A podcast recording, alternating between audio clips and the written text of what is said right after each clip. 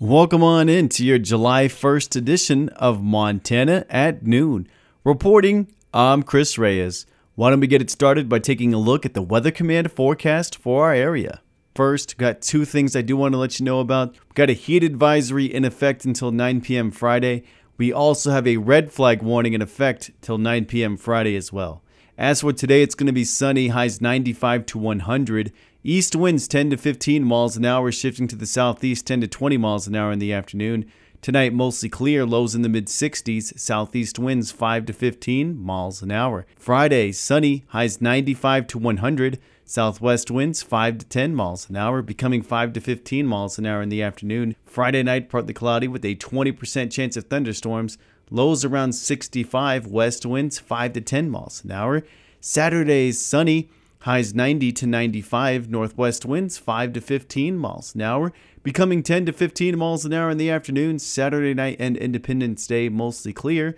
Lows around 60, highs 90 to 95 degrees, northwest winds 5 to 15 miles an hour, becoming 10 to 15 miles an hour in the afternoon. Saturday night and Independence Day, mostly clear, lows around 60, highs 90 to 95. Sunday night, partly cloudy with a 20% chance of thunderstorms, lows around 60 degrees. Monday, sunny with a 20% chance of thunderstorms, highs 85 to 90 degrees. Monday night through Tuesday night, mostly clear, lows 55 to 60, highs 90 to 95.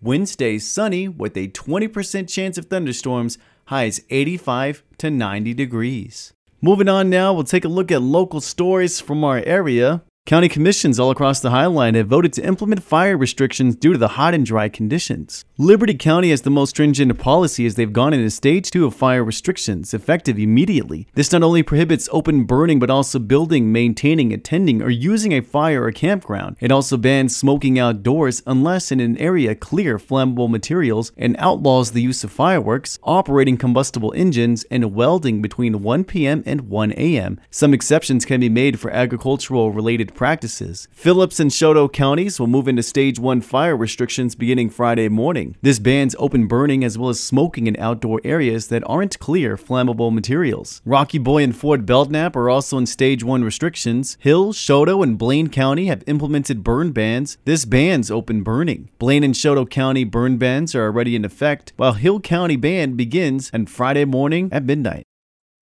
Hundreds of people turned out to the Northern Agricultural Research Center's annual field day this past Tuesday at Fort Assiniboine. NARC Superintendent Darren Boss says over 200 people attended the field day, which featured tours of the grounds and an awards dinner. For a day that was 96 or 98 or whatever thermometer I believe, it was outstanding turnout. These people hung with us. I hope they learned a great deal, so it was a great year. Among those in attendance included state senators Mike Lang and Russ Temple, as well as representatives from the offices of U.S. Senators Steve Daines and Jon Tester. During the dinner, the Havre Ag Chamber Committee presented several awards. Marvin Cross and Patty Neeson Cross were presented with the Outstanding Ag Leader Award, while Clyde, Brandy, and Duke Thomas were presented with the Outstanding Ag Advocate Award. July 1st marks the beginning of the archery only paddlefish season in the Fort Peck dredge cuts below Fort Peck Dam. Archery anglers need to purchase a 2021 Blue Paddlefish Harvest tag to target paddlefish in the dredge cuts. As in previous years, harvested paddlefish are required to be reported within 48 hours. New for 2021, anglers can self report their harvested paddlefish at three self creeling locations near the dredge cuts floodplain, Nelson Dredge, and Roundhouse Point boat ramps. Anglers can also report online at myfwp.mt.gov or by calling the phone hotline at 1 877 FWP WILD. Anglers failing to report a harvested paddlefish within 48 hours will be ineligible to purchase a paddlefish tag in 2022. Now we turn our glance to state news. Two former officials with the Montana Native Women's Coalition were sentenced to probationary terms and ordered to pay restitution after each admitted to stealing federal grant funds for unapproved spending, including travel to Las Vegas. Cheryl Lynn Lawrence, 45 of Colstrip, who was in the coalition's executive director, was sentenced Tuesday to three years of probation and ordered to pay $35,127 in restitution jointly and severally with co defendant Meredith McConnell. The coalition's former chairwoman Lawrence pleaded guilty on February 4th to theft of federal funds. McConnell, 51 of Lame Deer, was convicted on April 2nd in a federal jury trial of crimes related to the unauthorized spending of grant funding and is pending sentencing. Co defendant Barbara Mary Daychief, 45 of Browning, who was the coalition's board treasurer, was sentenced on June 17th to two years of probation and ordered to be solely liable for $2,973 in restitution. Daychief pleaded guilty on January 22nd to theft of federal funds. Montana Fish, Wildlife, and Parks has announced angling restrictions on several rivers due to warming water temperatures and low flows.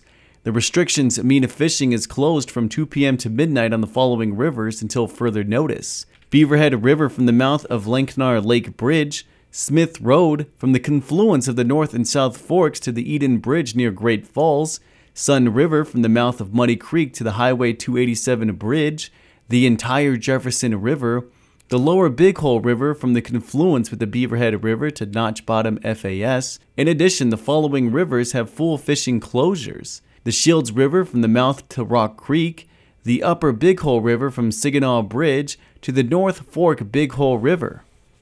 Updates were provided Wednesday morning to two large fires burning in southern Montana.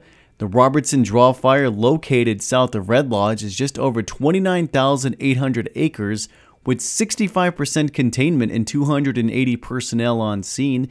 The western perimeter of the fire has yet to be contained. In several areas south of Red Lodge and east of U.S. Highway 212 remain under evacuation warnings.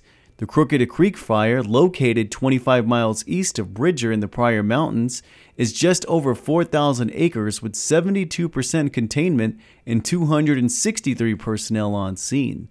A pre evacuation warning remains in place for Sage Creek.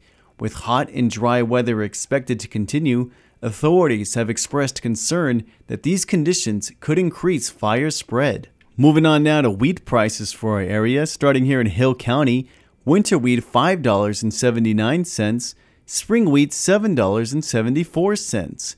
Blaine County winter wheat $5.69, spring wheat $7.69.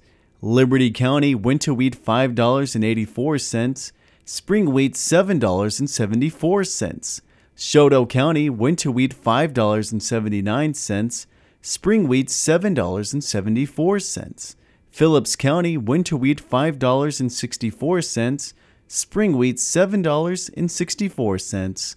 On to funeral announcements. Thomas Mode, Gerald Evans, 54, ended his battle against cancer on June 1st. Cremation has taken place and a vigil service will be held at 7 p.m. on Thursday, July 8th. His funeral mass will begin at 2 p.m. on Friday, July 9th and all services will be at St. Jude Thaddeus Catholic Church. Burial will follow in Calvary Cemetery. Tom's family has suggested memorial donations be made in his memory to Havre Legion Baseball or the Havre Public School Educational Foundation. Erling L. Earl Linus, 74, passed away due to natural causes on Saturday, February 6th at Northern Montana Care Center. Cremation has taken place and memorial services will be held at 11 a.m. on Tuesday, July 6th at Fifth Avenue Christian Church, with burial following in Highland Cemetery. Earl's family has suggested memorial donations be made in his memory to Fifth Avenue Christian Church, the Boys and Girls Club of the Highline, or a charity of the donor's choice. Myrtle G. Schubert, 89, passed away at her residence on Friday, June 18th, due to natural causes. Cremation has taken place and memorial services will be held at 1 p.m. on Thursday, July 8th at Messiah Lutheran Church with Pastor Sean Jansen officiating. Burial will follow in Highland Cemetery. Myrtle's family has suggested memorial donations be made in her memory to Messiah Lutheran Church, Friends of Beaver Creek Park, or the charity of the donor's choice. Janet Olson, 89, passed away at Sweet Memorial Nursing Home on November 10th of 2020. A service will be held at 1 p.m. on Saturday, July 10th, 2021 at Cooper Memorial Cemetery in Chinook. Now, we'll take one last look at that Weather Command forecast. That'll do it for your Thursday edition of Montana at Noon. Remember, seven days a week, we are your source of information along the Highline, KOJM, KPQX, and HighlineToday.com. Remember, friends, it's going to be hot these next couple of days, and we also have that red flag warning in effect. So use extra caution whenever you're outside. Be safe. We'll see you tomorrow. Reporting, I'm Chris Reyes.